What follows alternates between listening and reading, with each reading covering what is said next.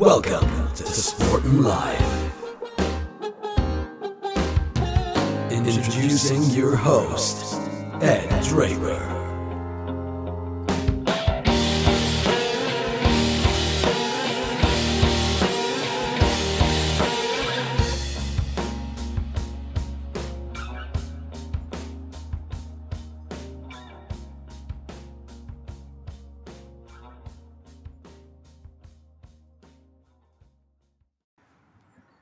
Hello, how are you? Welcome along to the podcast. Happy New Year twenty twenty-two upon us here in the U K. Just recording this a couple of days before the new year, so hopefully you had a good one. Hopefully I had a good one as well.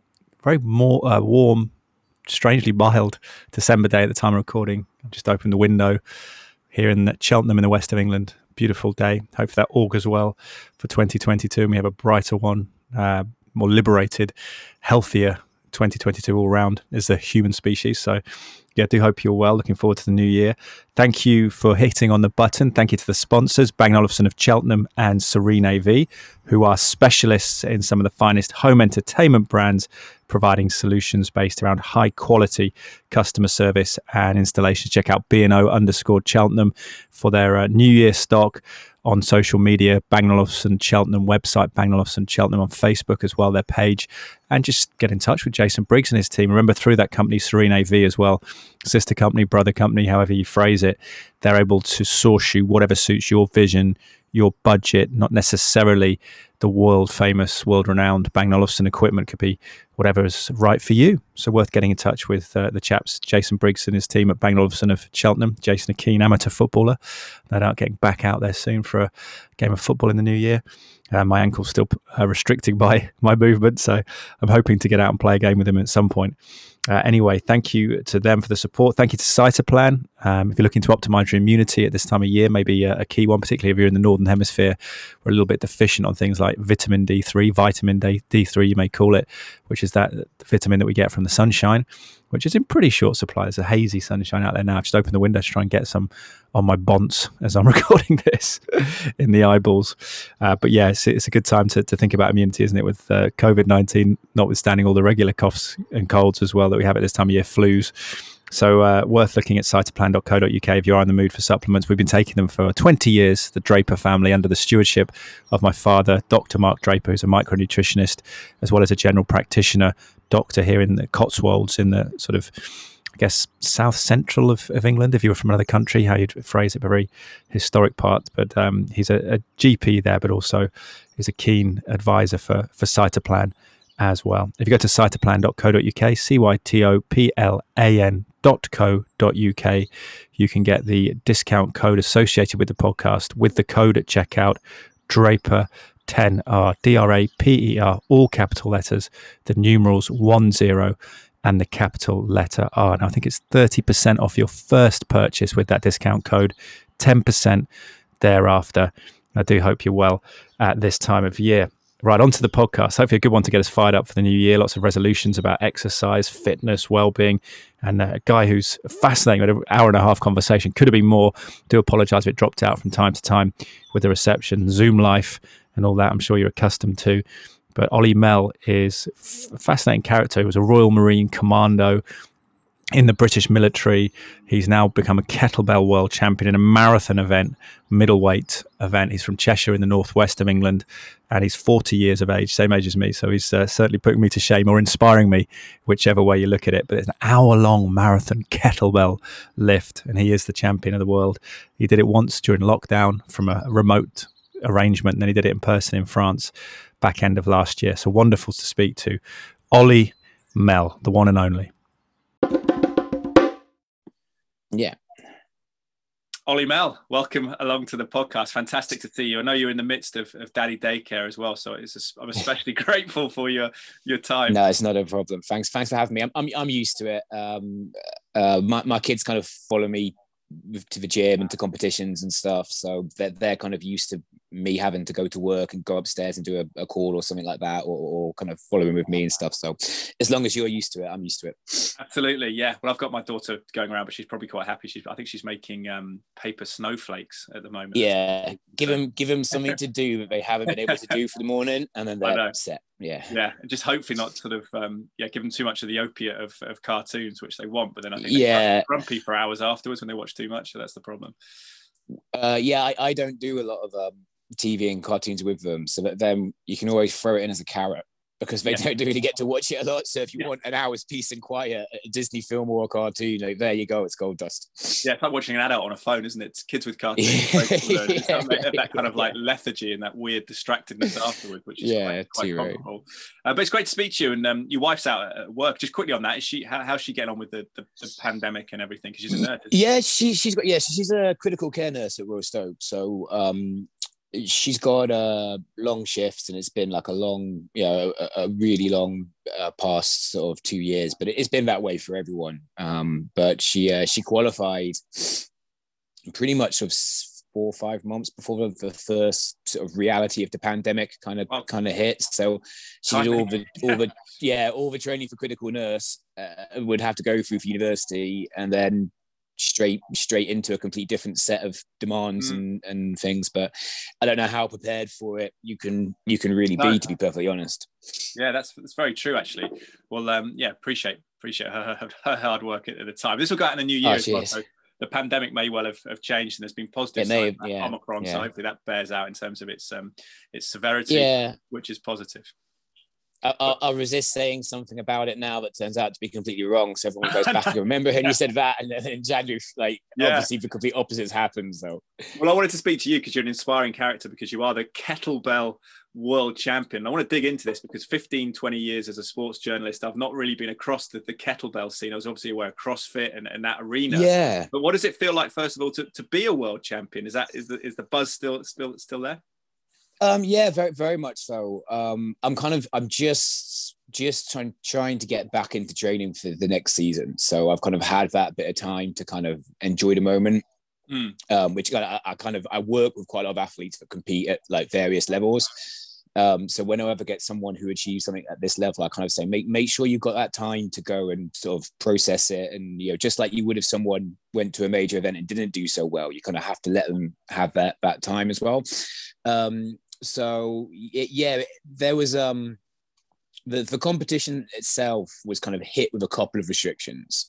Mm. So it, it didn't have the same sort of World Championships events and the, the I K M F, which is the, the affiliation of the International Kettlebell Marathon Federation. Um, it was their first one back after the pandemic, so mm. it kind of really was just the real diehard serious lifters getting getting together to, to kind of do it, and then.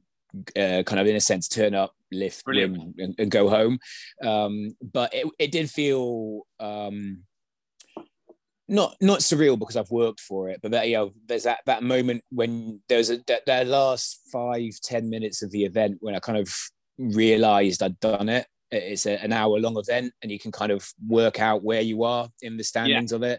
So the last five ten minutes when you you're kind of absolutely sort of dying, but um you kind of, you know, you've made it, was yeah. a pretty good feeling. It's def definitely worth worth the training, worth the years, and worth um like the actual logistics of getting there, just as Omicron was like uh first landing in Europe as, as I went there. So that kind of wave of, of panic, a couple of lifters had to kind of leave early to make sure they could get home, and, oh, and borders yeah. didn't close and things. Um uh in fact, one one of two of people on the England team almost got stranded because they'd planned to drive around Europe afterwards for a bit of a holiday. Mm. Um, and then obviously like France was starting to close things down. So they literally had to get to the, get to the ferry and, and get themselves back home. Um, but yeah, it's, it's a great feeling. Uh, and now it's just kind of about getting, getting ready. I, I've got qualifiers in March, I think. Um, and the first, the first sort of national competitions will be in March. So I've got to start sort of periodizing and, and working my way back into it. Brilliant. And what was it like, quickly, I want to get into the detail of what a kettlebell marathon world championship is, mm. but how did it compare? Because you won you won the title online, didn't you, during the the first yeah. wave of the pandemic? How did that compare to winning it in a, a real arena with people?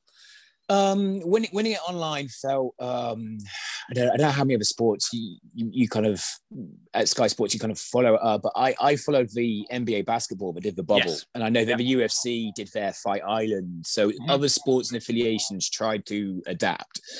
Um, and, and again, you know, when you were watching it, and it kind of feels a bit surreal because they're there, but no one else is there. And the N B A did like pictures of fans that you could like mm. have almost like a Nintendo Wii game type scenario.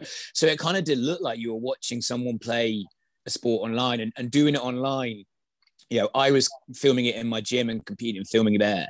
But then I, we were also involved in judging when you get to the, to the higher end. So you would not direct competition, not the same lift. So I would judge quite a lot of different athletes. Mm. And around the world, you're seeing some people lift pretty much on their driveway, some people in a flat, and, and you're trying to be as professional as you can be about it.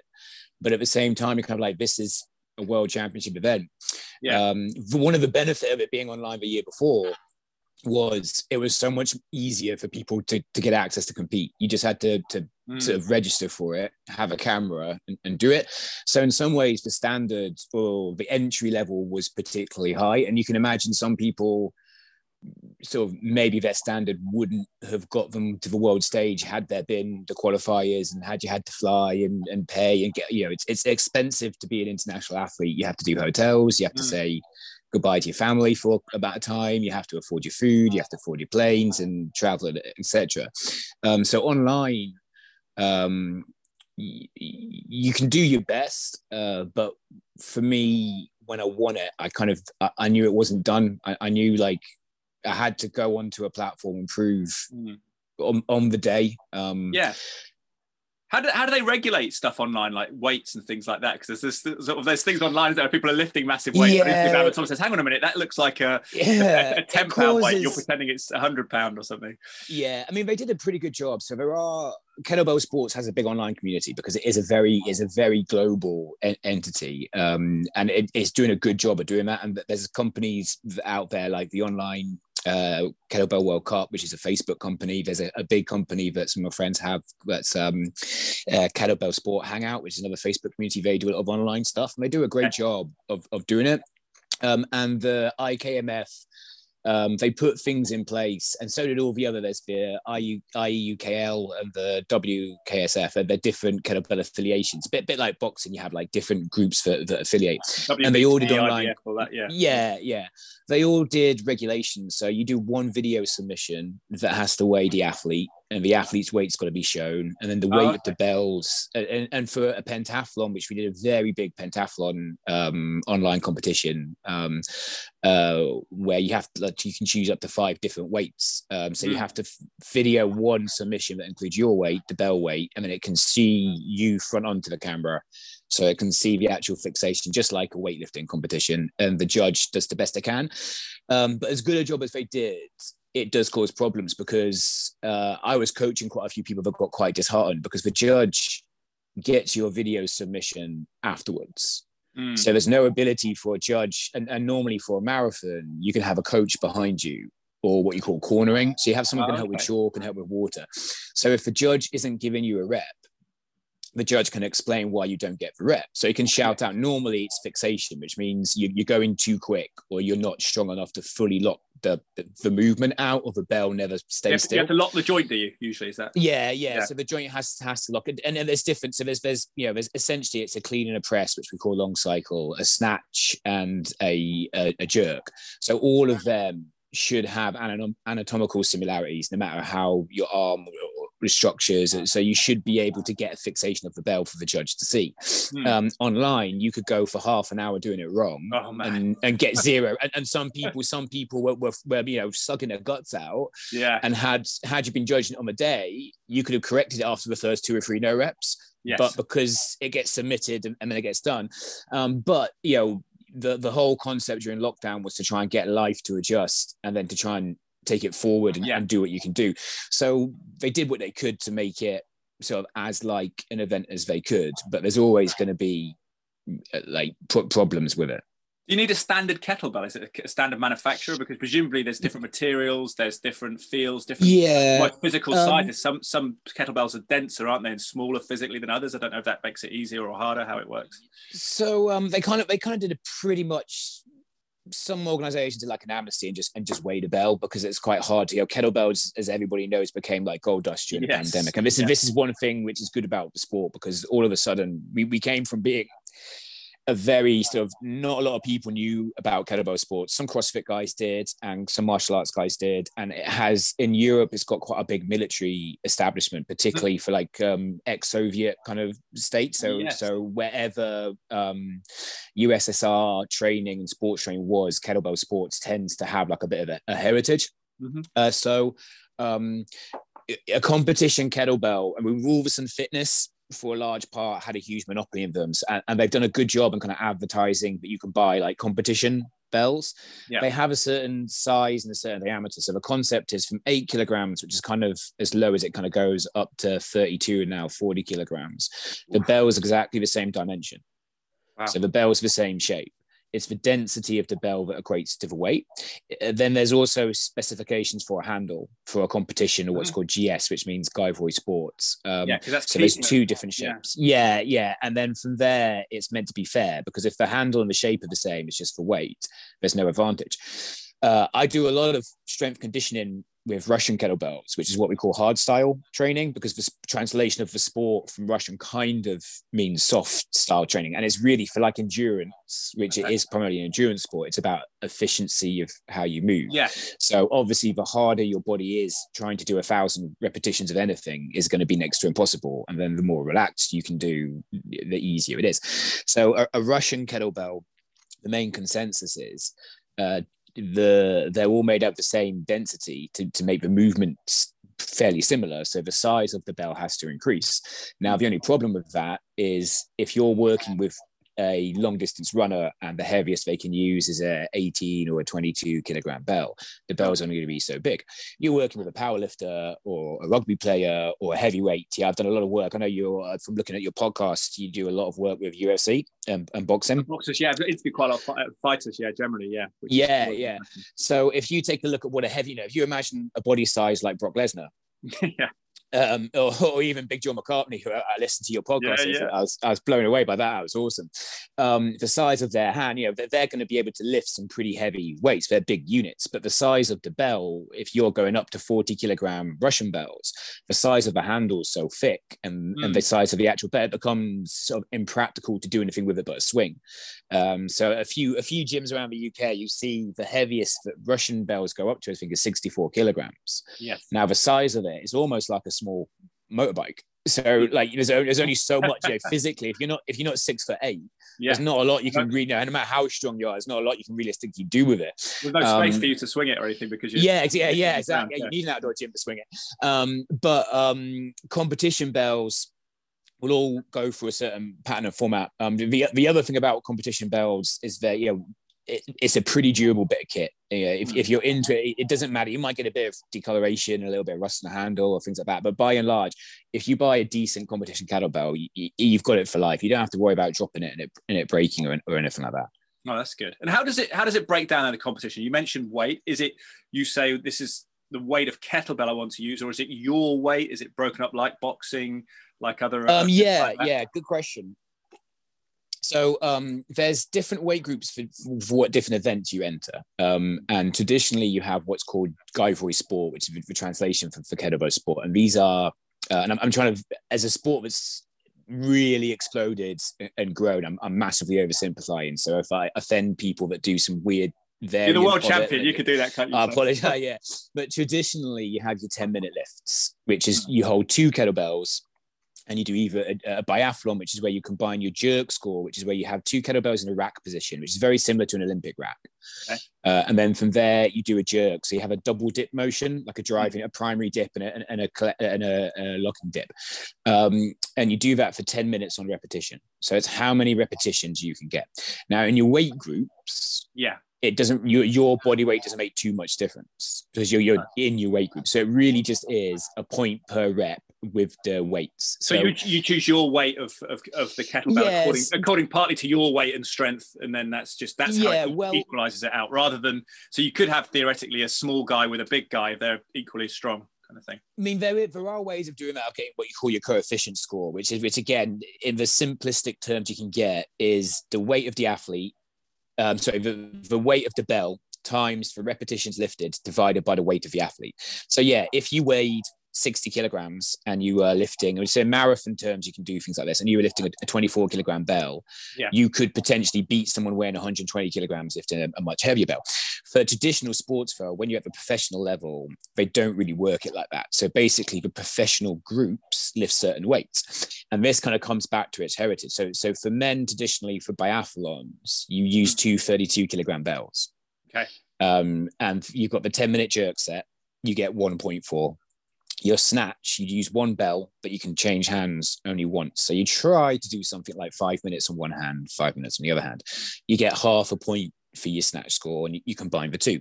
Long cycle is the other ten minute sport with, with two bells, um, where you do a clean and then a press, but you have to re-clean before the next press, which is why the cycle is, so the translation for it from the Russian is long cycle. Um, And you're trying These to go reps on. within a certain number of reps yeah. within the time limit, is that right? Yeah, within the ten minutes. And you can you can stop. If, if, if you get eight minutes in and you put the bells down and you're done, then that score counts. You just can't pick the bells up. For, for marathons and half marathons, so a half marathon's designated at thirty minutes and a marathon's designated at an hour. And again, simplifying it, yeah. sort of big. So you, you, you traditionally use one kettlebell. Yeah, you can pick your weights at this point now. It used to be professionals for the, for the half hour you'd use a thirty-two, and for the hour you'd use a twenty-four. Um, you you can change hands whenever you want, as many times as you want, but the reps will go on and go on, and you have to last the time period for your score to count. So you can't race ahead and and go as fast as you can go, put the bell down and hope nobody beats you, which you can do as a tactic in in ten minute sets. If you yeah. don't do the allotted, so if you don't do the whole hour, um mainly because of injury or exhaustion, or or you know you're having a bad you know, you, you get a bit of an athlete's drop because you're having a bad set and you know you're not going to win, and you stomp the bells down. Um the other main thing is the skin tear, so you chalk up the sweat and the handle. You can you can literally sort of tear the skin off the hand and you drop the bell. So um what that tends to mean is um you your choice of the bell, now they've changed it, so you for the I K M F you can now pick your weight. You now have to calculate a score. So again, we're, we're weight group divided, so you have to make weight. So I'm in the middleweight, um and uh you can now pick your bell, but you will get a score for your bell. So if you, and this over an hour is not a bad tactic. I, I think it's a, a good change in the event, because you can, you can work on whether your strength is your sort of strength, or you can yeah. work on your speed and your stamina and your pace, if, if that's your strength. So you could, um, you could choose a lower weight then in that case, and then get loads of reps. Yeah, you can. Yeah, you um you do need you do need to um so you do get more points the heavier bell you use. So it does encourage you to to go to go stronger. Uh, the kind of the idea for that, it, yeah. yeah, yeah, yeah. So so the, the driving force behind it is to push the sport so that people are, are getting a high work output. And I know you you're you've got a sports science background, but the uh, the V O max and the calorie output at the top level is is pretty impressive that you get on a, on a fitness level for this. So for work volume, so we do my my heaviest event, I do a ten minute jerk with a forty kilogram, which I, di I did at, at, at in France. So I, I got the, the silver medal for that one. Yeah. Um, so for that one, there's a, a huge amount of all body motion, because you can't you can't just press that with your arm. You might get one, you know, if you're strong, if you're a, a big, you know, if you're a second row in rugby, you might be able to get a forty K kettlebell from a gym and, and do five reps. But yeah, yes. That's fine. We're, you know, we're, we're trying to get well over one hundred for the ten minute slot. So there's no ability on planet Earth. You can just muscle with your arm. So the technique becomes essential. And at that work, the cardio system for it, to get the whole body to be able to move that weight under repetition, um, is, is what really sort of impressive. It's what really mm. drives me towards sort of pushing myself, that how, how hard I can do with it. When it gets to the hour set and you're using, you know, normally, yeah, the heaviest weight people will use is up to a thirty-two kilogram for the hour. And it, it used to be much lower, but but we used to do it over twenty-four. But when they put these new rules in and you could go heavier, it's made athletes kind of go towards, well, how long can I go with this weight? So once you then get fit enough to do it for the hour, and someone is pushing your pace and you've got competition and someone's trying to lift more than you, it's going to drive the fitness mm. for these marathon athletes really wow. into a into a very impressive work zone. So how many calories are you burning then in the hour of the marathon? Um, we tried to do studies, um, and uh, I, I I know you went you went to Loughborough, didn't you? So I went to Manchester yeah. Met, Okay. Um, although I didn't, oddly enough, I didn't actually do sports science there, um, but I, I was in that sort of, I, I got along. Yeah. Yeah, I, I was living, because I was I was into my sports at the time, so I was living with a lot of sports students, and uh, I tried to get in, involved with sort of their tests and things. So um, uh, I've got some experience in doing um, like these studies. We're looking at doing, uh, Stephen Dogman, who's the president of the I K M F, is looking at doing a study based on the calorie output of doing a double half snatch for, for ten yeah. minutes, which is one of the new events that's kind of come in in these World Games groups. Um, certainly uh, with my... athletes, I don't always calorie count. Um, tests have been done, but the tests have been done and are fairly dated. Um, have tracked it at around eighteen to twenty-two calories per minute. Wow! Um, wow. Like, and, and now again, like the yeah, sources from that, like, like so you're like yeah. seven hundred, eight hundred for the hour, maybe, or something like that. Which yeah, I, I, yeah. I would, I would argue, I, I would argue certainly from me doing calorie counts for training sessions with athletes, I would argue that yeah, certainly in an hour, I can easily get close to eight hundred calories out of one of my athletes, and and I'm I'm working with a couple of national level mm. kettlebell lifters, but again, similarly. I work with a lot of endurance runners and I work with a lot of tough mudders, uh, but my, my gym's got the outdoor assault course and it kind of attracts that tough mudder mentality. So I've worked with quite a few fairly high level tough mudders. Uh, and some of them we track their uh, calorie output for just a generic conditioning P T session and compare it to the assault course, going an hour, going around our assault course. And again, you're getting a good six hundred, you know, seven hundred calories out of that. Um, the... The the thing that I find with it is it's also the muscle fatigue you're getting with the cardio work volume, because you know it's if you were to do an hour's non-stop burpees, your mm. calorie per minute would be, you know, I mean, I'd like maybe Dave Goggins has done it, I don't know, um, but yeah, probably, yeah, in his what, what yeah, in, in his sleep. Um, but if you calorie counted that, it wouldn't be that that different from what the um. uh from from what an athlete would do on the platform for for an hour. mm. uh the trouble that with it compares would, favorably with running, doesn't it? I suppose would be yeah similar. yeah exactly yeah, but what, yeah and, and to be fair, we, as a coach and as a kettlebell coach now, we do get quite a lot of endurance runners that like to do kettlebell sports and and particularly marathons, because you're getting a very high work volume and you're getting a very high muscle recruitment, particularly in the lower body muscles. However, you're not getting um, the ground repetitive landing that you get with running. And one of the biggest things as, as a conditioner who works with a lot of long distance runners, injury prevention is really sort of fifty percent of my job, to mm. make sure that the, the athlete, you, you don't become a top level, you know, you don't get to run an ultra marathon without knowing how to train for it. Yeah. So, so they don't really come to me being like, should I do press up? Should I do this? Certainly my skill set and conditioning um, and periodizing their training, they won't have a lot of experience with. Like a lot of people who run a triathlon won't really really fully understand the microcycles and the macrocycles and, you know, the, the generic concept of intensity and volume. Yeah, they kind of feel that if they just go out and pound the pavement, they'll they'll get there. Yeah, the impact um, there, isn't it, though, as well? That's a, it's a difficulty with running, I think. The more you run, the, the more... Yeah, yeah. The more you, the more you, you run, the more, the more you're damaging your knees and your hips yeah. and your and, and your ankles. And there's no, you know... there's not really any way around that apart from to get them to do a percentage of their endurance and conditioning work that has zero impact. Yeah. But then again, it, you know, previously to that, a lot of runners would talk about plyometric training. And, and again, that's a, that's a double-edged sword for them, because the more successful the plyometric training is, the more efficient they'll be able to run. Therefore, the less they'll get injured. However, most plyometric training leads to injuries in your knees uh, and, and your ankles. Yeah, um, well, impact again, yeah. Yeah, yeah, exactly.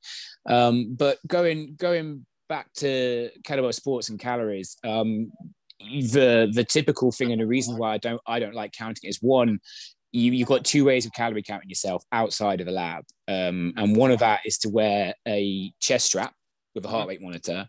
Now, where you rest the bells, that's going to rub exactly on that monitor, which is either going to hurt or you're going to get some inaccuracies of your readings because around, you're yeah. moving it and, and you're knocking it.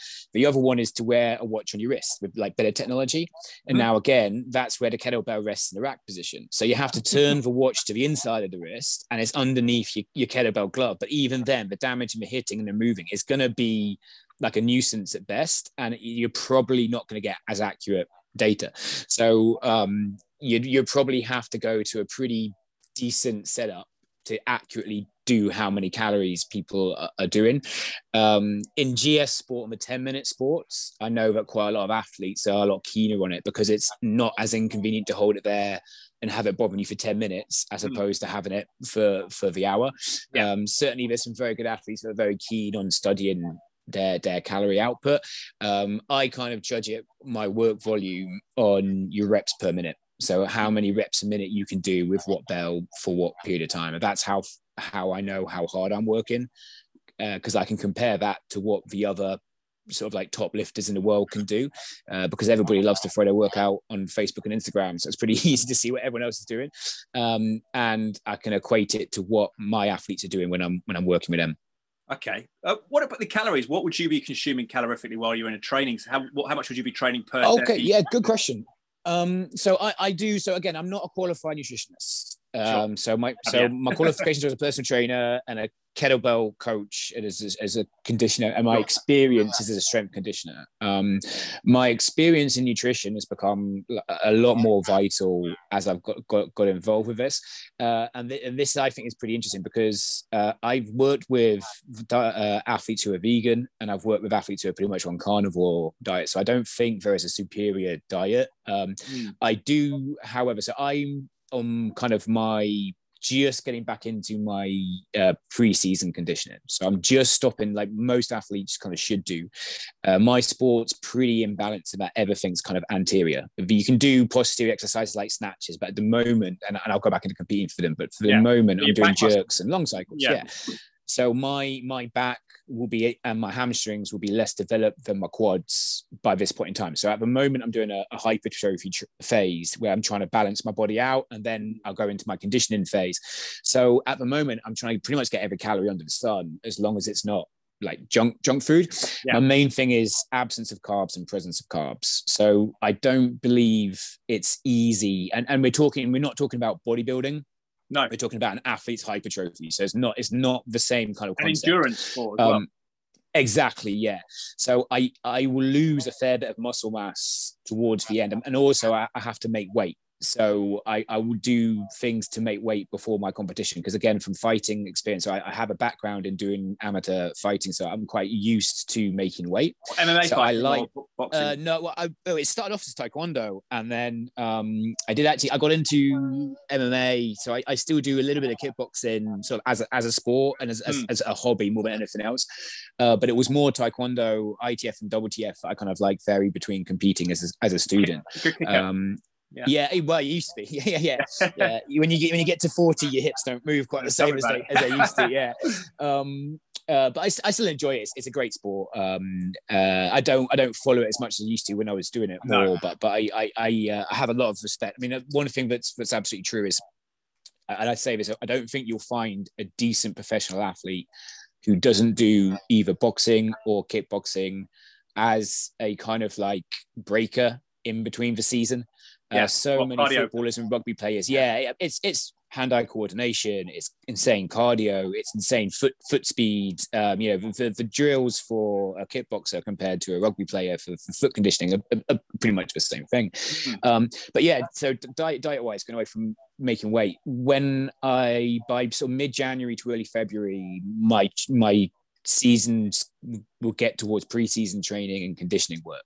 Yep. So by there, my, my requirements will be completely different. So it won't be about getting as much kind of glycogen into my muscles to get as much sort of hypertrophy as I can get, which is basically eating as many carbs as I can get to get as big as I can get in, in layman's terms. It more focused towards performance, and that, yeah. that becomes really the singular thing. Um, and I, my body tends to work best, and I, I've played about with this. And eighty percent of my clients tend to work best for kettlebell sports and for endurance events on a very high fat and a very low carb diet. Really? Um, you, so you, yeah, so you, yeah. So you're not loading the muscle glycogen. It's, you're actually going off. No, fat, I, I, fat, fat and, and again, like I'm not, I'm not jumping on a keto bandwagon. I don't want to like set any. Like some, some people get so. Some it's like a tri well, it's tribalism. And, it's like vaccines. Yeah, vaccines, yeah, yeah. And, now, and now religion again, like and all saying, this stuff, yeah. oh, okay, and they yeah. get so bent, bent up over it. Now, again, I think really the dedication of your athlete towards their diet that works that they pick is the main is, is the most important thing.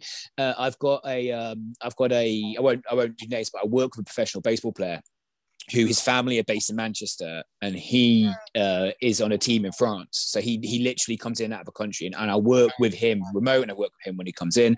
Now, he's been vegetarian for two or three years. It is very, very, very hard, to the point where it's almost impractical.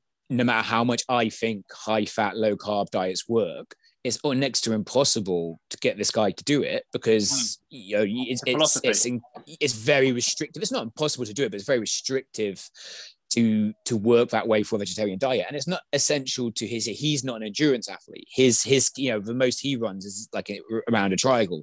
Um, he's much more a, a power and much more mobility athlete. And we work a lot of, on rotational aspects. So he doesn't have to have that same diet. Um, but I definitely find that my endurance, um, and, and this isn't just for kettlebells, particularly for endurance things like ultra runners, ultra marathon runners, um, they all tend to do best when you are on a predominantly high fat, low carb diet. Uh, what, what and percentage would it be, like, sort of, because normal percentage would be what, thirty percent fat in a regular person's diet? Yeah, yeah. So, I mean, at the moment, if I try and break it down, I, I don't, I don't, I live by the results on the scales. So, so rather than counting macronutrients from, for myself, I kind of, am I, I can, I've got a rep now, so I work, I try and put on as much weight with as little body fat as possible. So I try, I try and put on about a kilogram a week, and try and only put on like zero point one to zero point one five percent body fat a week, which, which I, I understand the body fat will come off, but it, but that's because I'm trying to get bigger.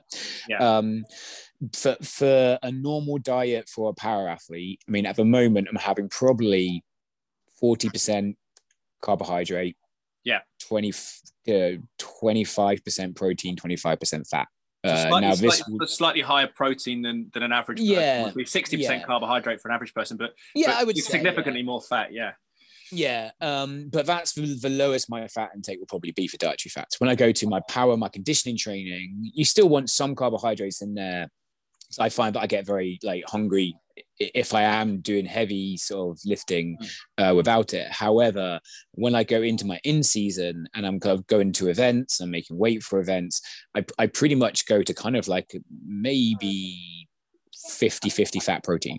Um, with it, and, and it's, it's, carbohydrate doesn't satiate you in the same way, can make you hungry, can't it? Whereas no, I mean, fat, fat and protein I, I, can fill, fill you up more, does it? It stops you eating as much. Definitely. What, what I also find as well, as I experimented, so when I first tried to cut weight for kettlebell competitions, because the lower you are, the, the more respectable your weights are. Uh, once I've got one one little girl coming in here already. Well, you, um, no, no, she's okay. She's all right. She's gonna be for attention.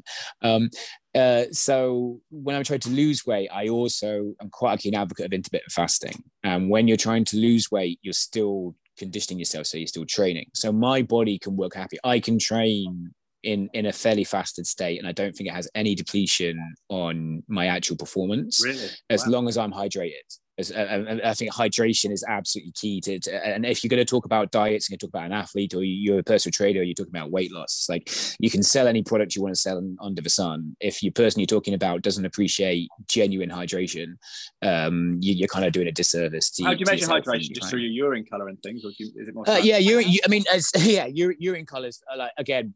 N H S dry tested routes, urine color is probably the best way of doing it. Now, yeah, like so, so the only supplements I really take are like Barocca, which which will affect it at different points. But the main base thing is the, the more you understand how you work. I, I realize that um, uh, I can I can go quite happy on two cups of coffee a day in the morning, and I know that after those two cups of coffee, as long as I had a, about a litre to a litre and a half of water before I train, I'm I'm I'm pretty yeah. happy. Now, what this has had done to my body is it means that I, I kind of don't get hungry till after I work out. Mm. So I, I don't, my body isn't telling me to to eat. Um, and I'm not one of these who intuitive eaters. I just, I just literally, I just don't, I just don't get hungry. Um, and it shifts my eating patterns quite well. So I can quite happily um taking protein shakes, which are quite convenient if you are trying to do like a fasting, to just yeah. just get some nutrition into you, just way, get some glycogen into your models.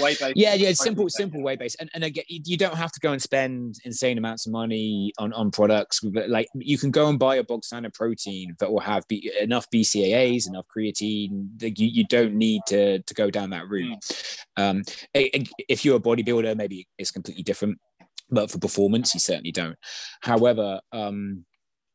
if you're, you're hydrated and you have some protein after your training sessions, I can quite happily go eighteen hours uh, into an eighteen hour uh, uh, what we call like time delay, yeah, which is just the same as intermittent fasting essentially. So I can I can quite happily do eighteen hours and sort of eat a six o'clock meal uh, that, that's pretty decent. Really? Again, I, yeah, yeah. And, but you got that'd be, the first, that'd be the first meal of the day would be six p m. Yeah, it can be. You know, so this this is talking about sort of the last two to three months of the year, and you don't have to do it. Um, I don't. I don't feel like I, I'll do that. Maybe four days out of the week, um, but it doesn't. It, my, my main thing is it. It doesn't really get in the way of my performance sets. It doesn't. I, I don't. I, I've never. I've never been doing a conditioning work or a kettlebell set and kind of like fainted or, or like I've seen people do it. I've seen that happen, but I've, I've never, I've never done that. Um, I've, I've worked myself to, you know, to that point where you feel like you're going to black out. I've certainly worked myself to a point where you're sick, uh, but I've, I've never kind of collapsed. Yeah. I've never like collapsed on a platform from not eating. Um, so it doesn't, it doesn't affect me in that way. But then again, other people may, may strongly disagree. And, and, and, and the main thing is, Um, like I'm, I'm, I'm happy and open to look at data and research. I'm, I'm happy for someone to say like, this study says that the optimal mm-hmm. amount is, is, is this or that. Quite unique, um, and idiosyncratic, I'll, isn't it? I think you, yeah, and how we consume it and how, what psychologically as well, how it affects us. Yeah, d- definitely, definitely.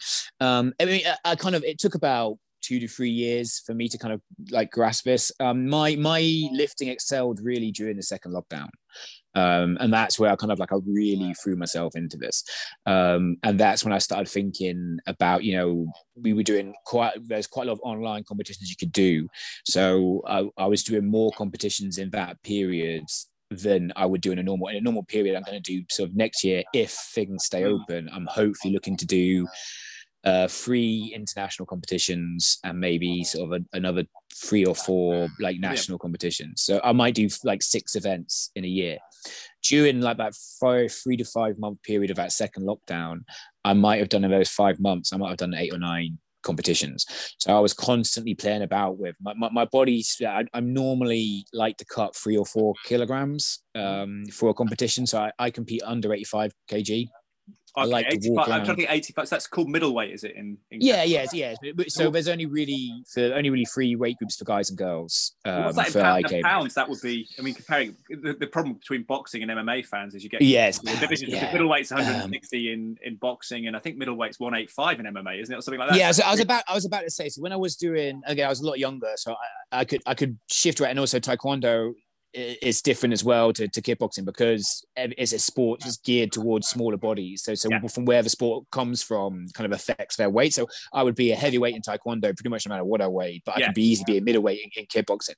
Um, so uh, eighty-five kilograms, we can, somebody can do the maths to work it out. one hundred seventy, um, yeah, but one hundred seventy would be two pound, two pound, that's two point two, isn't it? So it must two point, be around, two point two, be around yeah. M M A, it must be around one eighty, one eighty-five, something like that. Yeah, one eighty, I'd yeah. say that. So I'd say I'd probably go up to about one ninety, one ninety-two, some, something around there. Um, sure. and, and again, I can, so I won't, I, I like to be the heaviest person in my group. So I like to get, you know, the skill is to get as close as you can get to eighty-four point nine. Mm. It's, it's your, your absolute, like your absolute. So it's similar to fight, similar to fighting, but yeah. you're not getting punched in the head, which is. Yeah, yeah, it is. Yeah. But, but, but again, you know, I, I, I definitely found this when I was doing sort of combat sports. I definitely found that the more weight you've cut, the more power you have. And I, I strongly believe that. Really? I, I, I kind of, oh yeah, yeah, yeah. As you, long you as your body. You don't have the, the deleterious effects of, of dehydration or fatigue. No, I've never, well, I don't normally dehydrate involved in my cutting. I've, I've never really done it. In, in fact, in, in many ways, I kind of, almost because I'm doing long periods without eating, I kind of almost overhydrate. Hmm. Um, uh, so I, I've never had, um, I mean, I, I uh, times in the forces when you've had to go your real extended times on yeah, we'll reserves. Yeah. yeah. yeah um, so yeah, I, I've known what dehydration is in that extent, but from a sporting extent, cutting and making weight, I've, I've never really, really done that. Uh, again, we have the main differences on, on the bigger competitions, which, which is worth saying.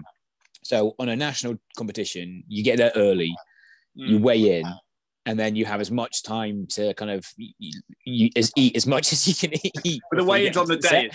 On, on a national, yeah. On an international, you have a weigh-in day. So when you go into a main event, you have a, a registration, athletes registration, athletes weigh-in, and you have an opening ceremony, and then you don't lift till the next day. So I might have, on, on my main days, I might have twenty-four hours plus mm. uh, between my weigh-in and between my actual lift. Um, the, the downside of the way I've done my diet is on the nationals, my metabolism's pretty slow. So yeah. you can weigh in at eight in the morning, and if I'm lifting at twelve, if I eat anything, my, I get, it's still in my system. And this is this is the downside of, of the way I've done it. Well, high, so fat, then, high fat and protein. Yeah, and, and, and the delays. So because I go so long, I can go so long in between meals. I, I find that since I've done that, or maybe it's age, like I can remember doing sports. I can remember doing basketball as a kid.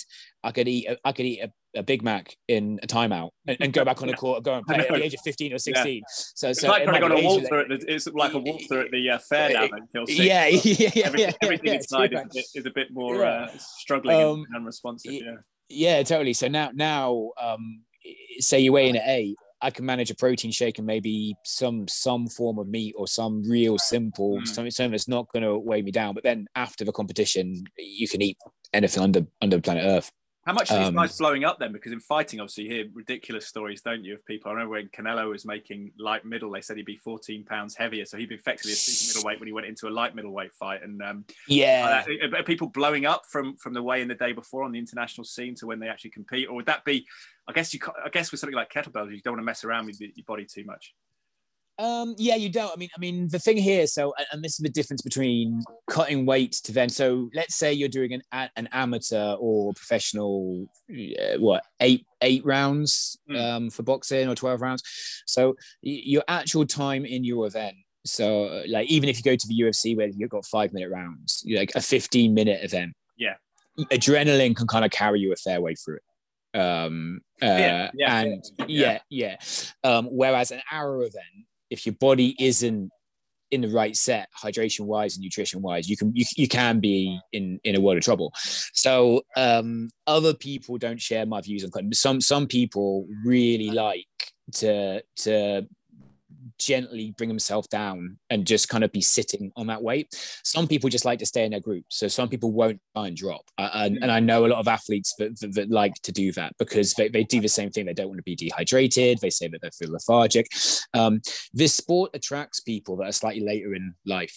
So the, the normal thing, and most people that get into kettlebell sports have had some kind of career in a sport beforehand. Quite, quite a lot of, um, there's quite a lot of full contact karate guys That, okay. that like European wise that got to a very high level there. They just don't want to have any more contact and impact. They just want to. Yeah, yeah. There's only there's only so long when you get to the other side of thirty as an athlete. Um, there's only so much. Say whatever it is, rugby, football. You know, there's only so much damage a, a, a, a high level footballer's knees can take. Mm. Playing, you know, let's say you've been playing football competitively from the age of eight and you're now thirty-five. The idea of doing a sport that isn't going to shred your knees is probably pretty good. And it's the same with kickboxing. Um, the, the, you know, the, the idea of doing a sport where you can win, it's competitive, you can be at a high level and no one's going to try and punch you in the face at some point starts to like appeal to you. Is it, we do get... Do you sustain damage? Does it, does it, does it, is there a lot of wear and tear, or do you feel that it's, it's actually, it's manageable for the body to, to do extreme kettlebells? For, for kettlebells? Yeah. Um, yeah, I think, well, I think um, the, the areas you can build it up, if you have an injury uh, through sort of bad technique or bad loading parameters, so you basically lift too heavy and you cycle too, too quick. It would be your knees or your back or your elbow. It, it kind of tends to be those. Um, repetitive and just the wear and tear. So it's my twelfth year doing this competitively now. Oh, no, uh, yeah, something, something around there from, from when I first got into it. Um, my wrists, since I've been, when I started lifting heavy, so about three or four years of lifting a, a forty kilogram bell and thirty-two kilogram bells, the my wrists and my forearms are starting to get a bit of damage just where the bell's starting to sit. So I'm starting to get like a, what you call a, a lifter's forearm, where you've kind of got this permanent kind of inflammation that my physio looks at yeah. on, on both of my wrists. Outside of that, um, it's a it, it's a high repetitive. It's my, my girl's running around in the background. That's all right. That's it's, a, it's a high repetitive motion sport. So you would expect to get the similar types of injuries like maybe a cyclist or a triathlon athlete would get. Um, I've not got any mobility issues my physio's like worried about. And I don't know lifters who have had to stop lifting because of injuries from kettlebells. Mm. But because we tend, this tends to be people's second sports, the age of these lifters, and it's not, it's not something where being young's necessarily an advantage, because the athleticism is, is somewhat restrictive. Being able to jump higher won't necessarily help you get a lockout for the length of your arm. Yeah. yeah. Whereas in, in basketball, if you've got a forty inch vertical in your, in your twenties, you're not going to have that, you know, like you can see like LeBron James at thirty-seven still dominating in his, in his era, but the average age, you know, people at, at the age of twenty-five, twenty-six, you're yeah. not as viable an option as an eighteen year old coming straight in. With this sport, it's, you know, your endurance and your strength don't necessarily deteriorate. Your yeah. your your ability to accelerate and your sprint ability ability and your reactive tissues aren't as essential. Uh, so most athletes kind of get to forty and they're still competing at the professional level. And then so forty-three, forty-four, forty-five, you know, you start to maybe um, your shoulder mobility affects your lockout potentially. Um, but they tend to retire because they reach that age where they think, you know what, one sport or another, uh, I've been traveling and competing sure twenty, thirty years now. There's, there's a there's a time in which you want to you want to call it a day. Um, uh, athletes get injured in any sport. Um, the, the, the main things, you know, uh, kettlebell lifters tend to have bruises on their arms from the bell. They tend to have bruises on their hips where their, their elbows hit, and they tend to have tears in their hand and calluses where the, where the bell just rips your skin. Yeah. Which when you hear about it, you kind of think, well, who would want to do that? But then look at a boxer's ear or yeah. an M M A, you know, look, look at, look at a B J J cauliflower. Or, or, or Lawrence Delalio, the uh, former England rugby player. I've seen him sort of dragging his leg down the road after. Yeah, yeah, yeah. Player. yeah. It's yeah. always, it's always a, sport isn't Take necessarily a, healthy yeah, per se. Yeah, yeah. You know, hunt, hunt yourself. You know, I mean, we do. I do a lot of work with horses because of the area that I'm in. So we have a lot of horse riders that, that come to us. Um, so I, I train quite a few people there. You know, take a look at the posture of a, of a, of a jockey, and yeah. you know, see who wants who wants to go basically on an eight foot high motorbike that has its own minds yeah, and jump over stuff. Yeah, yeah, the yeah, broken, yeah. The hard ground. Uh, so that, yeah, but, but people go, that's crazy. You're doing that for an hour. Look at your hands, you know. So if you're into the sport, you're gonna you're gonna accept some wear and tear. Yeah, a lot of it's mental benefits as well. What about your kettlebell? You're describing a marathon and endurance event, and a lot of people view mm. kettlebell as endurance, strength, and conditioning. Yeah. Is there a maximal strength event? So people would think maybe of weightlifting where you try and lift one weight. Is there anything you can yeah. do practical with the, the kettlebells? I don't know. Yeah, it's, it's not essentially practical because you've got the logistics of making a kettlebell heavy enough for an athlete. Um, so uh, the upper weight limits that people are doing it with, uh, and again, the roots, the, the, the root of the sport comes from quite an interesting backstory. Mm. Um, so the root of the sport really is uh, Russian... Uh, poods was a, a form of weighing grain. So a pood was about sixteen kilograms, which okay. is why the bells have this format, eight, twelve, uh, sixteen, twenty, twenty-four, thirty-two. Yeah, yeah. yeah. And the, the, the way the sport formed was um, with sort of weigh in, out grain in kind of peasant, sort of feudal Russian sort of backgrounds. You would have farmers selling grains, you would have traveling farmers, and you'd have travelers, and they would sort of solve issues with these weights about what weighed stuff. And then any disputes or for like entertainment, the strong men of the village and the strong men of people who are traveling to sell and, and buy would get the the, the weights, the, the poods, the four pood weight, and they would lift it until you know, outlift each other. Ah. So it never became a case of who can lift the heaviest weight because no yeah. one would, those, these are Russian you know, farmers, there's no sense to get a heavier bell because it wasn't practical, so you used it to weigh the grain. However, it was a sense of, well, if that guy can do ten, can you do twelve? Well, if that guy can do twelve, can you do fifteen? So the sport had its tradition that evolved and evolved and evolved into how many reps can you do yeah. over how heavy you can lift. And in, and in all reality, you'd never be able to take a kettlebell lifter and put them toe to toe with an Olympic lifter. The Olympic lifter would outlift them in the Olympic parameters ten times out of ten because they're, with, they're with conventional stronger. Weights. Yeah, yeah. yeah. So probably anyway, you know, if you follow that format, mm. they'll probably be able to outlift on a one rep max level even any, with, any endurance. Yeah. Um, it'd be interesting to see, but, but again, it'd be interesting to then see how heavy you can actually make a, a competition kettlebell that somebody can do. Uh, there's a there's a guy, um, I'll pronounce his name incredibly wrong, but uh, I, I learned from a guy called Steve Cotter, who has a guy called Fedorenko, who is a, a Russian who lives in America, and uh, he had the records for this strength. So they were custom making sports kettlebells up to one hundred kilograms. Yeah, and he was able to one hand press them. Um, so moving, so again, moving a house becomes difficult, doesn't it, when you've got a kettlebell yeah, in the back? Yeah. yeah. Um, but I don't I don't see how you're practically going to make that that because you'll end up being where where does that essentially stop, and, and then you end yeah. up going into a you, you end up basically going into a different sport. It, where, where, kind with, of the end with, of with, with a barbell or whatever, you can just load it with you can, exactly you just load yeah, an additional weight. So, so it's obviously going to be a superior way. I mean, I mean powerlifting, if you look at what the, you know, the top end of those guys are capable of, you know, you, you've got like even even deadlifting. If you take a look at uh, Eddie and, and Hoffman, the, you know, the limits they push for human ability to, to deadlift is ridiculous. And it's uh, Eddie uh, Eddie Hall, oh, Eddie Hall and Eddie Hall. and uh, yeah. who beat him, the the mountain.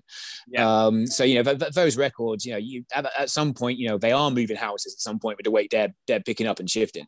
Um, so the sport, by it, its its interest of the sport, um, are how many times can you lift that weight? But we we're now getting up. So there's uh, two Spanish guys who do the half hour set with a jerk, um, who are lifting a forty kilogram for half an hour. Uh, so there you know, no, uh, now they're getting into that strength endurance crossover, um, which yeah. is a really, really yeah. impressive feat. Uh, and that's where the sport's kind of going to develop. Um, so on that way, yeah, we see ourselves as endurance athletes, but, but um, it's at some point someone's going to turn around and go, well, hold on, this is a pretty decent strength feat, let, let alone, you know, go, go into a gym and get, Again, like go into a gym and find out how many people in your basic gym could pick up a forty kilogram kettlebell and actually press it overhead. Yeah. Um, yeah, with, with technique or without technique. Well, that's, but that's interesting because people do use, and I've used it actually, particularly during the pandemic, following a guy called Dan Lawrence, who's on Instagram as at Performance three sixty-five. He's the head of conditioning, strength and conditioning at Matchroom, for works with a lot of the Matchroom's boxers. And mm. he just did a couple of, uh, a routine that I've just done, inc including lunges and stuff, which yeah. I'm doing it with an eighteen kilogram weight and actually become progressively, it's more endurance strength. But when I first started out, I had no experience in kettlebells. It's more of yeah, a, yeah. a, a typical eight to twelve reps, which would be yeah. into to weightlifting. And I, do you do any maximal strength development as part of your training? Yes. You, you do bench yeah. press, yeah. the conventional. There's a, there's a time and a place. Yeah, there's, I mean, any athlete who doesn't, doesn't really understand, you know, how you use your your ability to strength condition your body or the knees to it. So not it, just you know, it, yeah. Yeah. not oh, not just kettlebells. No, no, no. So I think I think, and again, this is where some some pure kettlebell lifters think that there's no benefit to doing hard style quote quote kettlebell strength conditioning.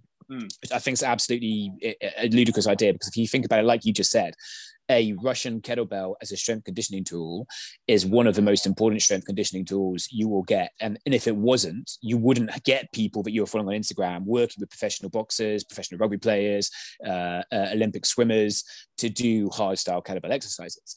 The format for it's completely different. So in terms of uh, uh, to pure answer to your question, I will only bench press in reality in my hypertrophy phase, because the a, a barbell bench press is is purely really designed to get the maximal activation of your pecs. Yes. So it's yeah, it's pure end of use is big, to get big the chest. For a lot of us. Yeah, yeah, yeah, yeah. Um, I'm really for a kettlebell lifter, and you've got to ask as a strength conditioner, what does the athlete need? So the demands of the athlete will completely dictate how you'll be conditioning that athlete. So my shoulder mobility is so much more vitally important than my bench press power. So military pressing is far more of a vital thing. So I will do quote, quote, hard style kettlebell exercises. I will do a lot of bodyweight exercises because the body weight will help my strength endurance more than weights will. Like so push, it, push it, ups, it, press up. Press yeah, yeah. Push ups, push ups, press ups, bar work, ring work. Pull up, pull up. Um, yeah, pull ups, um, band work. work, um, uh, dumbbell exercises, incline, bench press and dumbbell exercises, uh, definitely, but but all kind of everything that's going to help my shoulder mobility and anything that's going to help myself press up and, and be able to, to press on repetition and on repetition.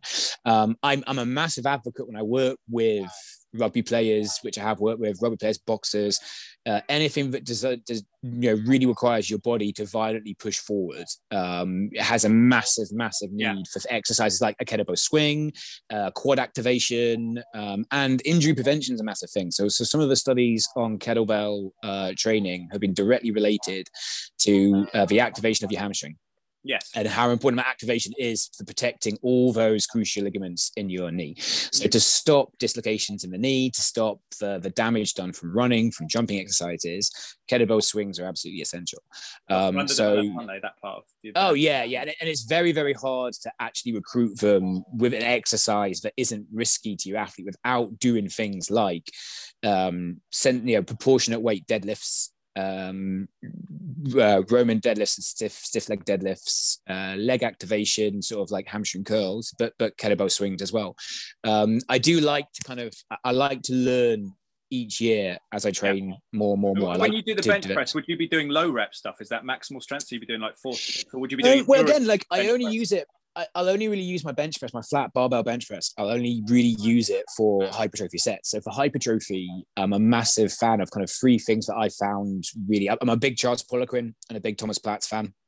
Mm. I've read, read a lot of their, their articles. Um, so I'm a big fan of German volume training, which is supersets, ten sets, ten rep supersets. Uh, and again, that's not anything to do with kettlebells. It's it's to do with having an athlete with a short space of time in which to get, you know, you you, you might, if you're working with a tennis player, uh you might have an eight week explain that ten supersets just yeah okay so so German volume training is an, an overload series that uh he Charles Poliquin didn't invent it, but he was certainly the first person to say like this is a very useful thing that, that people would do in in the past. Um so it's the element that you do one superset for for a muscle group and you can develop it and expand it. So the more years I've done this, the more I've, I've kind of added bits to it, but at its basic it's a simple superset for your chest or, or any muscle. So for, for so just take chest for example, you could do a, a flat bench and then you can maybe do an incline bench or a fly. The That's element right. is to use yeah elements to use compound over isolation, and these come from sort of eighteen hundreds nineteen hundreds times when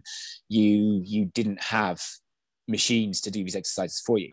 Um, but the element is a superset. Both exercises are done to ten reps. They're not necessarily done to failure. So you're looking at starting at maybe a fifteen rep or a twelve to fifteen rep max, but you limit your recovery time between your sets. So yeah. ideally ninety second rest between the second round, the third round, but you go for ten sets. So, so you do, so you the do whole bench, bench press ten and then you do a, a straight into the superset. And straight yeah, and then yeah, no rest, and then yeah. you'd rest. No, and then ninety seconds rest. Yeah, yeah, yeah. yeah. yeah. And you, you attempt to do that for the whole ten sets. So your whole work volume for your chest workout would be two hundred reps, would be the total work volume, mm. which if you read, you know, quite a lot, again, like people on Instagram, if your business is, is or if your subscribers need constant information, you're going to have to constantly do new workouts and constantly do new workouts. However, that's not what strength conditioning comes, you know, comes from. Strength conditioning doesn't care how many people follow you on Instagram. Strength conditioning cares how well do you prepare yourself as an athlete for the next phase of your training. Yeah. So simple elements like this. Um, and I've always gone to this rather than overcomplicated routines.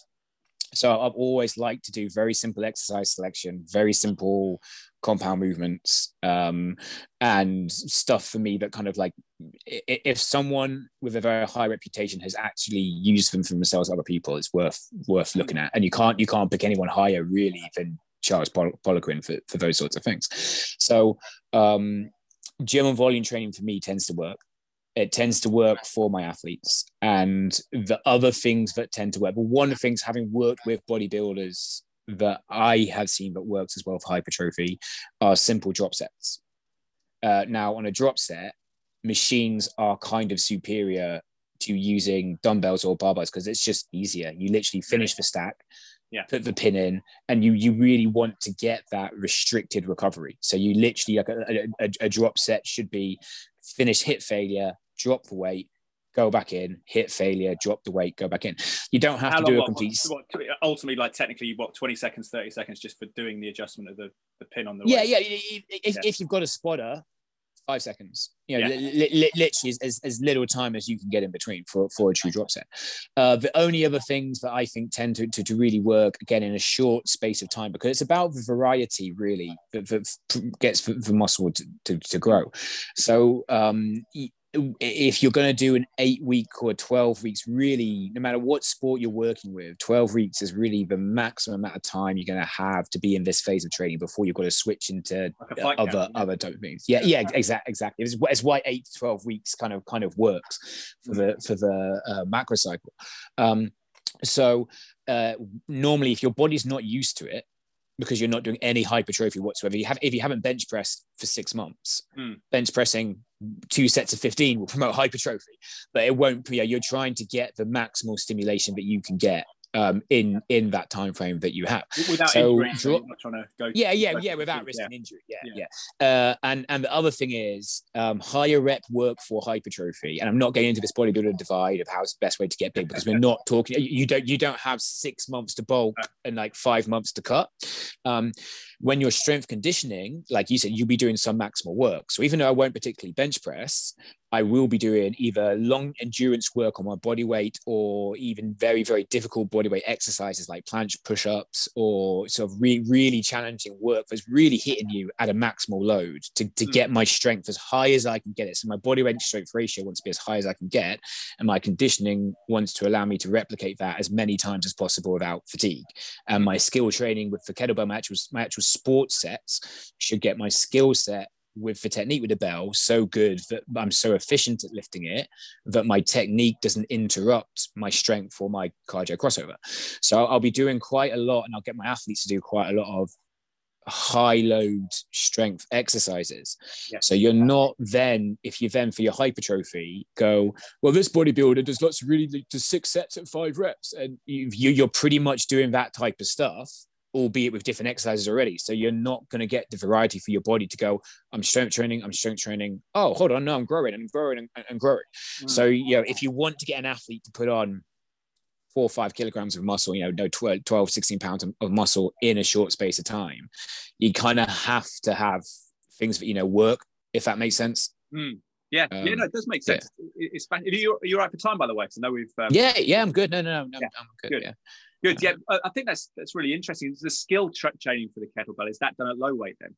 So you get the technique. Should, um, we, all, it, should we all start with low kettlebell weights? Yeah, yeah. I mean, yeah. I mean, the first thing is get you know, um, we're we're we're in, we're in a world where information has never been more readily available to us. Like you, you're, we're pretty much you're listening to uh, Elon Musk's Joe Joe Rogan's podcast. Like I'm, I was scared when he went, "Do you think we'll become cyborgs?"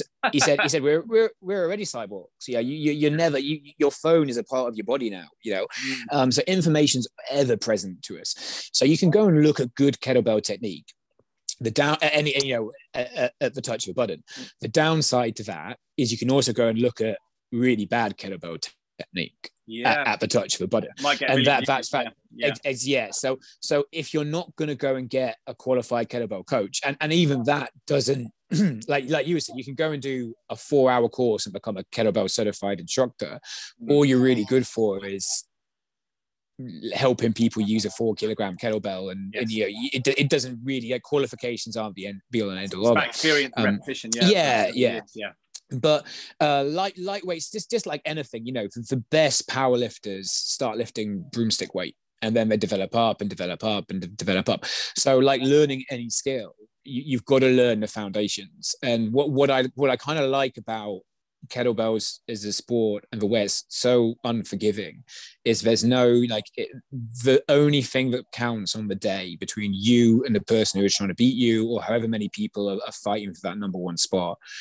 There's no, like I said, there's no perfect body type for a kettlebell lifter. There's no perfect age. There's no perfect athleticism. So you can't really have that advantage or disadvantage. Yeah. The only things that count, how serious you prepped, how well and hard you trained, how much time you spent with a kettlebell crafting it and crafting it and, and crafting it. And this is where skill sets is so, so um, unbelievably good. And this is where, again, that, that old Bruce Lee philosophy, fear not the man who's done ten thousand punches once, fear the man who's done one punch ten thousand times, okay? Yeah. It's, a, oh, oh, kicks even. It's, it's the same thing. It's, if you have the ability to repeat that plane of motion perfectly under a heavy load, on repetition and on repetition and on repetition, you've got that edge no matter what. You know, if the other person's wasting time planning some secret workout that involves these like vibration bands or, or, or whatever, or they're going into all these saunas and you can you can do all, I'm not negating all of that stuff, but the base limit, if if you were spending sixty percent of your time lifting kettlebells, you're going to get somewhere. If yeah. you're not, you, you know, you, you're not. And it applies to it applies to everything. You know, if you want to be, if you want to be, and I, and I have these conversations with some conditioners who, who try and limit the amount of time their athletes do in their sport, or try and prioritize their conditioning over doing their sport.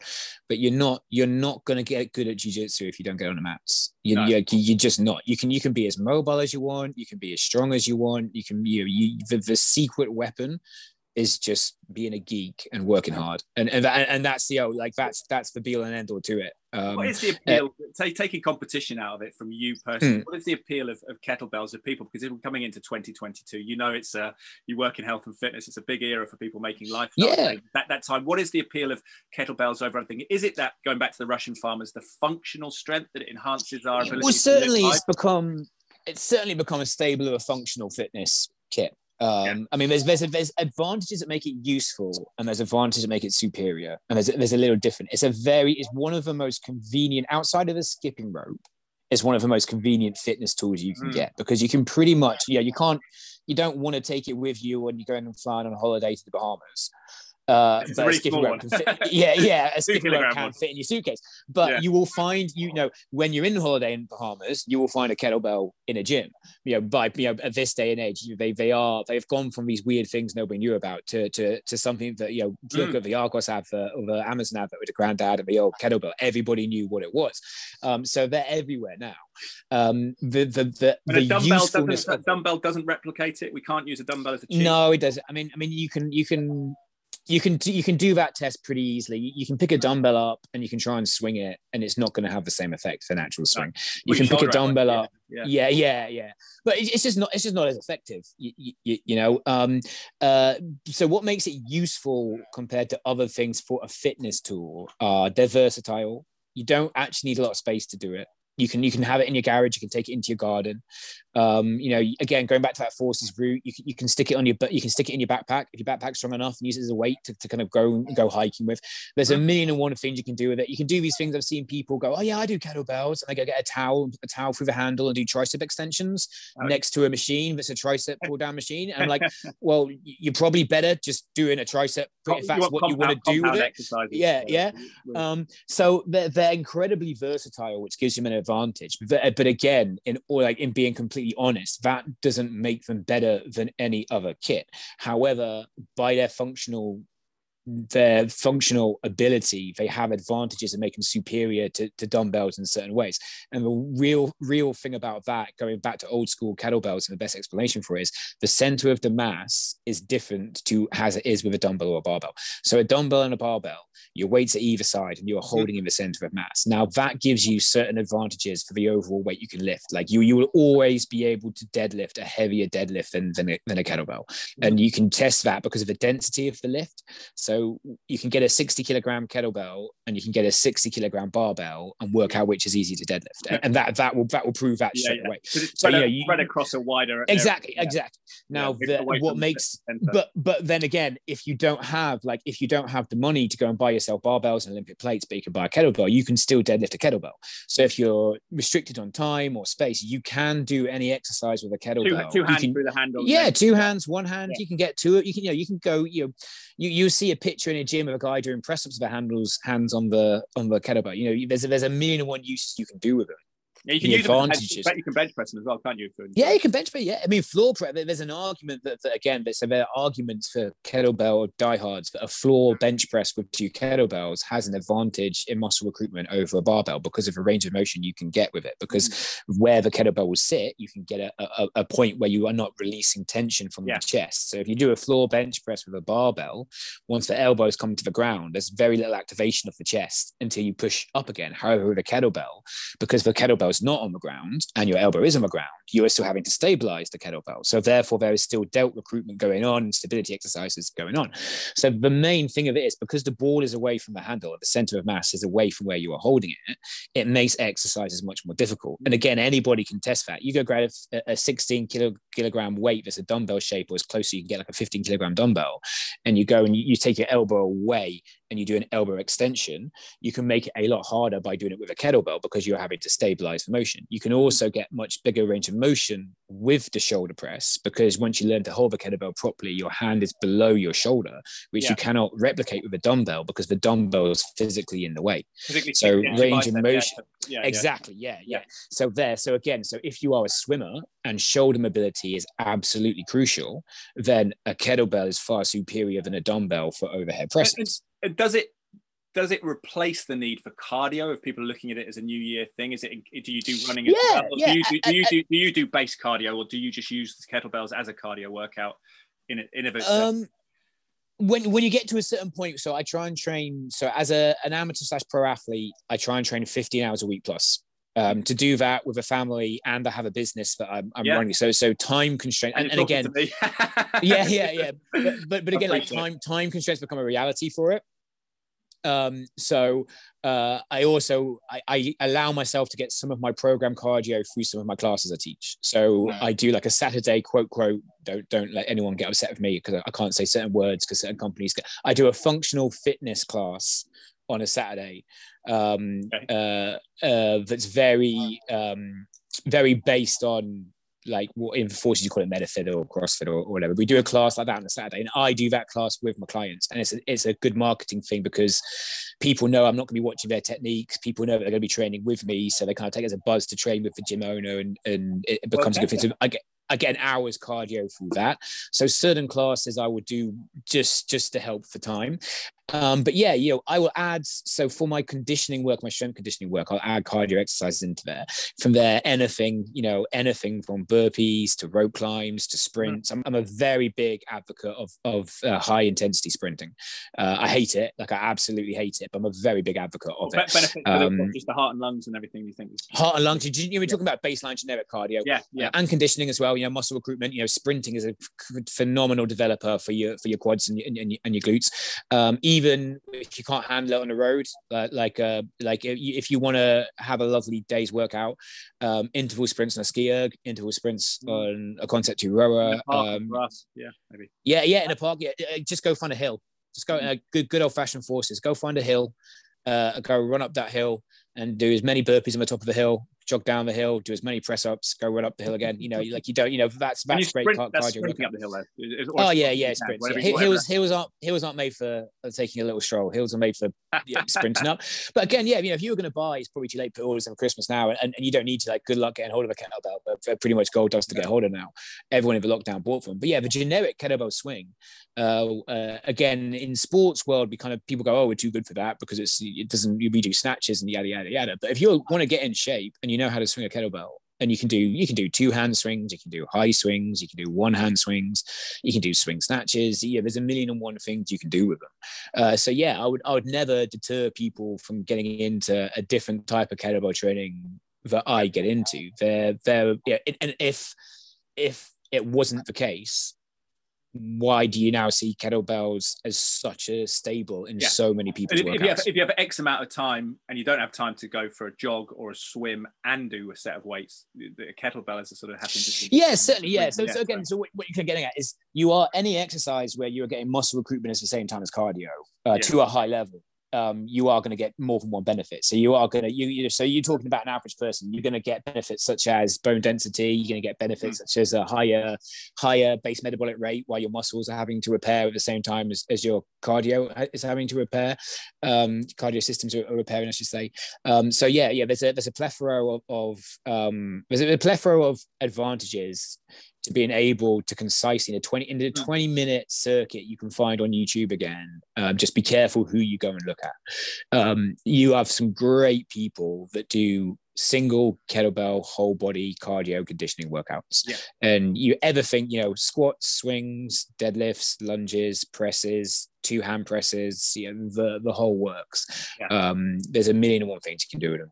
because a lot of us average Joes and Joannas will we'll be looking in the new year to, to weight loss, won't we? Now, I've always remembered back at university, and again, this has gone back fifteen or twenty years, but I remember the studies on best weight loss exercise regimes are often combined mm. weight, weight resistance training and cardio. But if you can do it within a kettlebell, that's that's brilliant. Talk to me about your gym though, because time, we've we've taken so much time, but I'm fascinated by this. No problem. You have an outdoor gym in the northwest yeah. of England, which will send shivers of fear down the spine of something like their cozy indoor gym, especially yeah. at the moment with, the, with with the middle of winter. Although we don't get too cold in the U K, we get we get wet and dark in the winter. Yeah, mostly, but yeah. I think people associate outdoor gyms, or, or I would do, with Venice Beach in California, with, is it Muscle Beach in Florida, that, yeah. that kind of place. But the idea of, of exercising outdoors for me is huge, because we were speaking before we recorded, but one of my big conflicts around going to the gym was, if I've been in a, a studio at Sky Sports for eight hours with screens and artificial light, the last thing I want to do is spend more time indoors. I want to go for a run or walk, or or do something outdoors, like I've got a pull-up bar outdoors at home. I think there is a big appeal to, to getting outdoors, isn't there? Because so much of our life is indoors. Yeah, and it's so good for you. Um, so there's two folds, really. Um, and I'm not going to kind of get into political debates about vaccines and pandemics and fear. You know, like people can, you, people are grown-ups that can come to their own conclusions over it. Uh, I, I think that being outside has an amazing amount of health benefits and a huge boost to your immune system. And if you can get fresh air, in a clean environment where you can control it in an outdoor gym. If you go to a park, and I used to teach kettlebell classes in, in parks, you don't know who's going to turn up and start laughing at you. You, you don't, you don't, it's yeah. not your place. You don't have control of your environment. So the idea, and it was came before the pandemic, but at, at the moment, flying around, things like that. Yeah, yeah, exactly. Yeah. Um, uh, the idea of being able to be outside with facilities, in the fresh air, with lighting, with equipment that you don't have to put in a van and take off, um, with a community where you can safely exercise under the sun. Even in the winter, you get sunlight, um, uh, particularly in the summer. But even in winter, yeah, oh, so, it's so good. And the, the tests are done at this, but everyone, you know, it's, it's hard to change people's mindsets as to what will keep them safe and what will keep them happy and what will keep them healthy.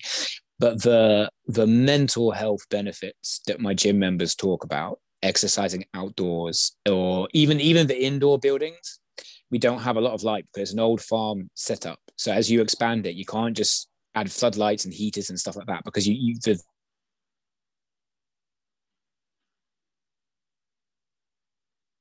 just lost you momentarily, Ollie. Let's see if we uh, we get you back. I'll just pause the recording. Last panels. It says there's all daylight coming in. It's so much better for you, um, and the mental health aspect of that has been something that every single one of my uh, members has talked about, um, and you know, you can you can read, you can go and, and look at them on Facebook uh, at the Wolf, Wolfpack Fitness Cheshire, and you can, and you can read the things Wolfpack. They say about. I love it. Yeah, yeah. yeah. Well, actually, that came from kettlebell. So, so the, the the the basis for starting this gym up was um, when I was in the forces. Um, you didn't really have, you had access to gyms, you had access to, and fitness is obviously a massive component for what you're trying to like get out of your, your, your people. Um, however, when you're in the field or when you're deployed, you, you don't have the same state of the art kit, and you spend all your time outdoors, and the, the fitness elements that I miss are that idea of, well, let's get four jerry cans, let's go find a hill, let's do some exercises at the bottom of the hill, let's run up the hill, do some exercises at the top of the hill, run down the hill, carry each other up the hill, run down, and, and those forms of exercise in the outdoor environment. When I left the forces and I was adjusting to becoming a civilian, it was very, very hard to work and enjoy gym environments that had row upon row of isolation machines and cross trainers and comfortable zones and spas and saunas and steam rooms. And I just, I wanted something else. So I was very fortunate that I landed myself a job teaching health and safety courses uh, for a company. And the, the money that was coming into it was quite lucrative. So I allowed myself to, to save money. And then again, you could, you can't set up a, a unit. Sorry. Girls, grab your... They've been very good, the kids. Don't worry. Ollie, I think we might have momentarily lost you there. I'll just, uh, just pause the recording for a second. Still here. Yeah, I, just paused, yeah. I, just, I, just paused, I just paused the recording because you froze momentarily. It was good though, because I know oh, you sorry. had your little daughter. But you're trying yeah, to about, about the outdoor, yeah. outdoor stuff and the, the sort of more yeah. engaging so, and activating for you from the army background as well. If, oh yeah, totally. So, uh, but then practically when I was trying to set my gym up, I just didn't have the money to go and rent a high unit. The only thing I could afford was this run down section of Barnes. And then a couple of guys like, well, yeah, we can, we can do something with learning to build and, and building it and amassing the secondhand kit. And, and, and it just calling it something that was suave and sophisticated wouldn't fit. It's it's it's wood, it's tires, it's kettlebells, it's it's tractor tires and ropes and, and logs and things like that. Um, and when I was first going to these kettlebell competitions, when I came out of the forces, I was training on my own in, in my garage before I set the gym up. And I didn't have a coach at the time. I didn't have a gym, or, or I wasn't a part of a kettlebell club. I was finding this stuff out as I went. And I go to these competitions, and when you're registered, they would say, what gym are you from? And I just go, I'm on my own. So they they call, they started calling me as a joke for Lone Wolf. Ah. So the guy who was doing, like, a Dave was doing all the, I mean, it became, it became my, my, and every time I go, oh, here's the Lone Wolf. So I, I, I wouldn't have thirty people with me. I'd just rock up, lift, take my medal, have a beer and go. Um, and, um, I, I said, as a joke, if I ever open my own place, I'm going to call it the Wolfpack. So when I, when I got round to doing it, there was no, it just, it, it, it, it, it fit and it fits. And as a community, you know, we, we do call ourselves like a, a pack of wolves. And now I've been quite lucky that I've got a good group of people who I coach that are coming down. So I'm now taking the, like, we take the pack with us to the competitions, and, and there's guys and girls now that are lifting and competing and winning nationally, uh, and, and looking to qualify for England that are, that are part of, of the Wolf Pack. So it's been pretty fairy tale in that in that way how mm. I've done it, um but the gym, it, it's I'm I'm proud of it, and I can't take all the credit for it because I've had a lot of help. I've had a lot of support from my family. I've had a lot of support from the community, um uh and it's it's one of these things that I've created something. All I had to do was have the guts to to start it. And mm. it's become something in itself now, not to be like mystical and say like it's a lot, but but the members kind of have taken this on themselves as well. So like uh when you have people, but, but because I don't have access to all the funds and things that big corporate gyms have, I've got communities where people come with a skill set. So the amount of members that have helped paint something and build something and, and create something to the gym, and then that becomes something they're proud of, uh, so they talk about it. And uh, the amount of people that have come in fairly, you know, with the lockdown, people's health wasn't the best thing. Some people come to me and their bodies have been in a pretty bad way, uh, and again mentally and physically, you know, they really a- attach and associate themselves to this gym. It's, uh, it's it's hard to get people out of it more than it is to get, oh, to get people to come good. to it at this point, which well, is which well, is great. Um, and what what what what are the keys? Because I know time is pressing. You've been you've been great yeah, on no, spend some time. But what are the keys to? Is it just getting the right clothing when you go out in, in the relative cold in the in the U K? Yeah, the, so waterproof um, clothing, and for you, waterproof equipment. Yeah. I guess, you know, in terms of so equipment, you. You can shelter equipment pretty by and large. I mean, most most of my equipment is secondhand anyway. So if you so if you if you go through two row machines, you've not you've not spent that as same amount of money as buying it from scratch. So you, you do have to admit certain like mm. costs will come from operating outdoors. We do have indoor spaces and indoor shelters. So when it's absolutely hammered down, like yeah. the assault course obviously has to stay outside because you can't you can't move that. the but, rain but in the U K, people, that's a big obstruction, isn't it? Yeah, the rain's the problem. Yeah, it's yeah. it's the rain, but for for cold, for the temperature at the moment, it, it does get cold. So like have I mean I'm there eight hours a day, so I just layer up. But but what you want to have if you're training, if you're teaching classes outside, one, people need to have like a place to put the water, the, the shelters and stuff like that. But the, the main thing about it is the more layers people have, the more layers people can take off. Yeah. So when, when you start your warm-up, everyone's got gloves, hoodies, beanies, two or three base layers. But again, we're designed, like we, we have clothing designed for outdoor, because people run all year round. It's like Caramore, Under Armour, mm. Adidas, they all do great. They all do great clothing brands for it. You can get thermal sports clothing that, that gets you through. Otherwise, goalies would freeze to death in ninety minutes. True. True, yeah. So, so you do have these facilities. But the main thing there is if they've got somewhere dry, they then take their hoodie off. And they've got a dry place they go and put it. You can have outdoor lockers. You can have a like a shell, or they just sure. throw it into the changing room. And this is what's so much better, having a facility that's outdoors rather than do it in a park where like the gym bag gets soaked and that's it, everything's soaked. So if they take the layers off as they get hot, by the end of the workout, everyone's in shorts and t-shirts and vests anyway.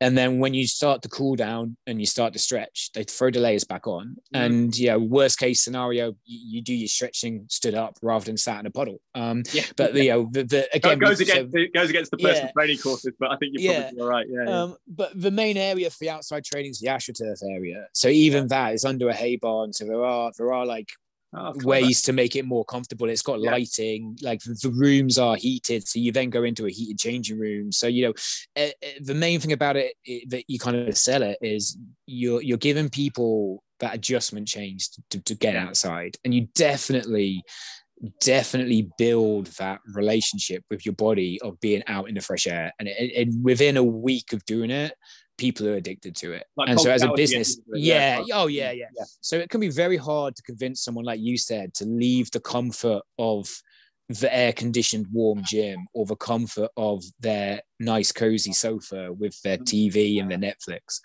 However, once you encourage them to do it and they get to your premises and they see how different it is and they see that they're part of something, but hey, like this is pretty different. As long as you can teach a good session, you've kind of got them hooked. So the longevity of your of your of your custom and your custom base is pretty high. So you're not you're not the average gym. You don't get the average revolving gym consensus. So we don't get two hundred people sign up in January and out of that ten people come to the gym. We get five, ten, fifteen people a, a month come to the gym, but ninety percent of them stay. Ah, yeah. So it's, it's a very different model for it, because you're changing, as such a cliche that people in the fitness industry say, you're changing their lifestyle, not just from inactive to active and unhealthy to healthy, but from being outdoors. You know, there's one statistic I said, but I think, I think people who are incarcerated in prison in the U K get more access to outdoor fresh air than the average person. Wow. Yeah, which is a so really so, so important problem. Mental health, yeah, yeah, and, and, and exactly. You're introducing them to being out in the cold and out in the rain, and in the summer when you're doing yoga on a beach at sunset. That's a pretty easy thing to sell. You know, when people come in the summer, it's like, wow. And, and, and then, yeah. but, but winter isn't the next day. So the people that come in the spring, they Correct. then get to see it in the summer. They then get to see what it's like through the autumn. And then they get to the winter. They've already, you know, they're there to stay. They're not, they're not put off by what, twelve weeks of really bad weather. Yeah. Yeah. As, as much, as much as we love to complain about the weather. Yeah. yeah. Yeah, you do the coldest day, and then it gets gets warmer, doesn't it? That's the, the point. Yeah, yeah. I, I want to because I want to. We're we're after this again in the new year, and hopefully in person as well. In Defo, yeah, yeah, yeah. I'd love to. Yeah. But you were in the Royal Marines as well, which we haven't really got a chance to talk about. But we haven't. No, yeah. What, what, um, what were the lessons? Because I think about this because fear is something that people have had to combat. I think, and people put out of their comfort zone psychologically, co- coping with mortality. What are your lessons to that? Finally, before we before we wrap up the conversation, just from your time in the forces, when you would have been in peril, you would have been in real danger. Compared yeah, to a lot of us um, who aren't really in, in danger, of mortal danger from, say, COVID nineteen. We, we obviously have, might have people in our family who are, but we, I think psychologically a lot of people have been struggling. Yeah, that's a, that's a big that's a big question. So there's a massive difference between fear and adrenaline. So you have to be trained to deal with adrenaline in a situation that, that as much as T V would show is what active servicemen go through every second of every day of their life. It's actually fractional com- compared to the amount of time you are preparing for those mm. situations that are that extreme and, and, and that intense. Fear is a long-term problem that you have to face daily. And the mental health issue we have is if COVID nineteen was something that would burst through a door and, and slap you in the face and run out again, One off, yeah. you would, you would have a different type of fear for it. But it's the fear of something you can't see. And it's a fear that hasn't Ongoing. gone away. Yeah. We have this extended exposure to a slightly heightened panic mode that you then have to just wait out. And that men- mental health, mental health, I could talk about mental health and aspects of, of serving in quite an extreme environment. Uh, that could be a podcast that can last yeah, hours on its own. Yeah. Be, yeah. But it's the torment, what, what we have now. And if you look at how crazy people have started acting, it's not, It, it's it's the fact that there's there's something that you can't really see and grab and get your grips on is mm. something that really heightens the situation we have. But what we're exposed to instead is this constant adrenaline that comes in, because every news broadcast is how it's going to get us, how you have to be boosted, how you have to be this statistic, that statistic, what's the government going to do? The government's doing this and everyone else is being made to do that. And that sets off the very same, very similar things to adrenaline, but you don't have anywhere to dump it. Chronic, chronic adrenaline, yeah. Yeah, yeah. And, and, and that builds anxiety. And that's what we're really, in my view, we're, we're in an anxiety pandemic, which is a very, very hard thing to, to combat. And you can see how that's affecting you. People arguing over toilet rolls and people arguing over petrol.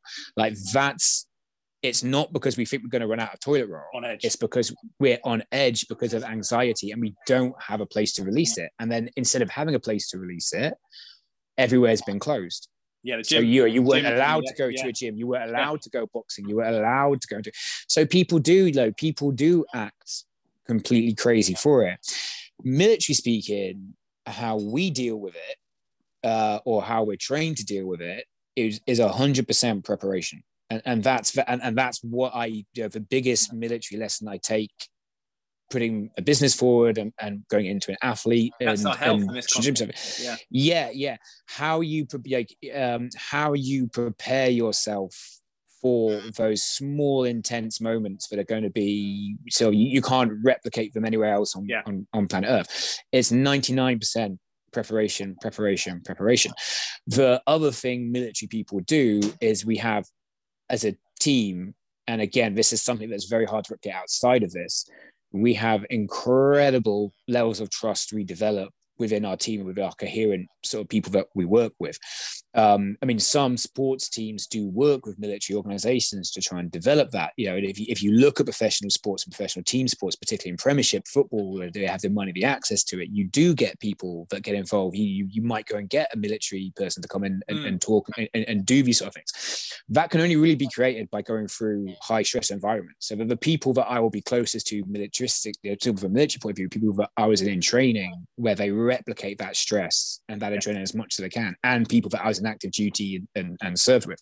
So we will, will always kind of like talk about, you know, we won't even have to talk about these. We will uh, have an understanding, and we'll have like uh, an ability to just help the person out yeah. to your left and out to your right. Without that bond, so potentially families are going through that right now, because you deal with the loss of a loved one together. You deal with the loss of uh, like friends and colleagues, but you also deal with the isolation together, which is which is where you can produce a, a, a positive environment for it. But uh, it's something that this pandemic is is going to cause long-term consequences longer than how long does COVID affect lockdowns and civil liberties. It's going to cause, I mean, it's going to cause economic yep. problems and, and, and things that are going to last ten, twenty, thirty years. Yeah, mental and physical. And, health and, and well, so. mental and physically, mentally and physically as well. I mean, if you, if you look back to war times, hmm. global markets and finances never really were the same after all. World War One or, or the stock market, it, it took years and years and years to build countries back together. And we always kind of say this is the biggest thing we've faced since wartime. Uh, we also back then didn't have a name for P T S D. We had the only name you had was shell shock, which was a condition that wasn't being researched or, or things no. like that. Now, the amount of people who have had COVID who are being treated for P T S D, and the amount of frontline workers and staff who are being treated for P T S D is absolutely through the roof.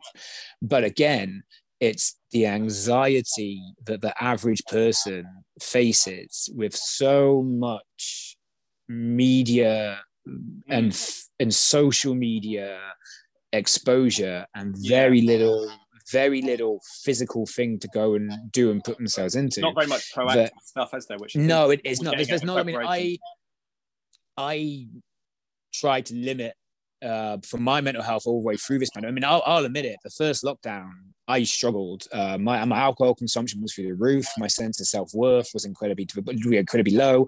All the things that I identified myself with, I wasn't doing. Uh, yeah. and, and and then on top of that, you know, my, my partner was off going saving the world.